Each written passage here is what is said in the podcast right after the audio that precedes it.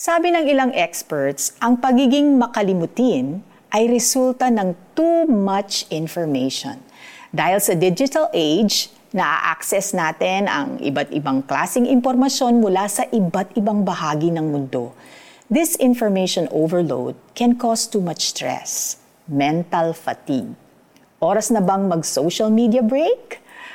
Madalas nababalot tayo ng maraming intindihin mga intindihin na walang planong tumigil o nagiging sagabal na sa ating kapakanan. Kaya naman, kailangan tayo na mismo ang gagawa ng paraan to come away at magpahinga. Tayong mga tao ay hindi refrigerator na pwedeng umandar 24-7. Katakataka kung bakit madalas tanggap tayo ng tanggap ng gagawin kahit hindi na kasya sa plato natin. Kaya naman nauuwi ito sa impatyo at disgrasya. Kalooban ng Diyos na tayo ay magpahinga. The book of Genesis tells us na noong nilikha ang mundo, kahit hindi kailangan magpahinga ng Diyos, nagpahinga siya to set an example para sa atin. Pero marami sa atin ang nagmamarunong. Narinig ba ninyo ang tungkol sa isang hangal na hari na nagdeklara sa kanyang nasasakupan na wala ng araw ng pahinga? Tuloy-tuloy lamang ang paggawa para daw tumaas ang productivity.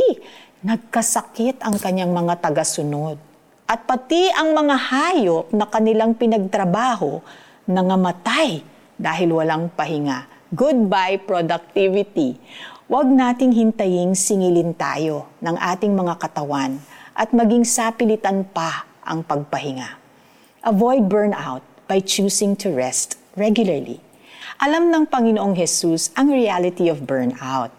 Kaya nang mapansin niya na dumadami ang tao at hindi pa nakakakain ang mga alagad niya, hinikayat na niyang humbiwalay sila sa hindi mataong lugar at magpahinga. Bakit hindi mataong lugar? Bawas ingay, bawas reklamo, bawas boses, bawas expectation. May pagkakataon tayong makameditate, makapag-isa, at makapag-isip, makafocus, makapag-pray, at marinig ang boses ng Panginoon. Nagpakita rin si Jesus ng self-control.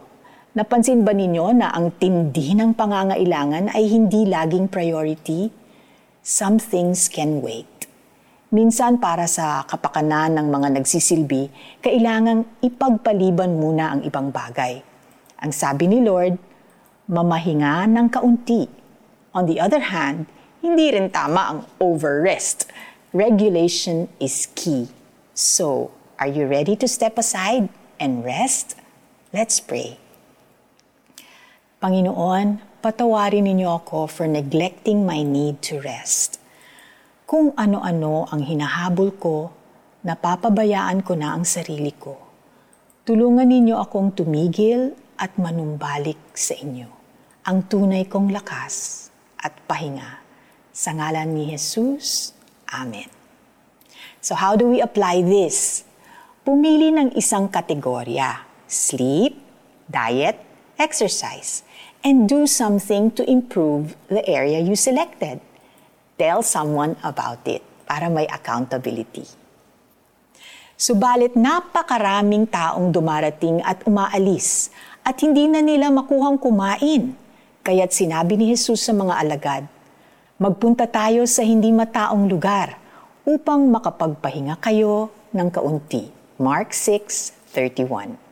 This is Felici Pangilinan Buison saying, Take care of yourself.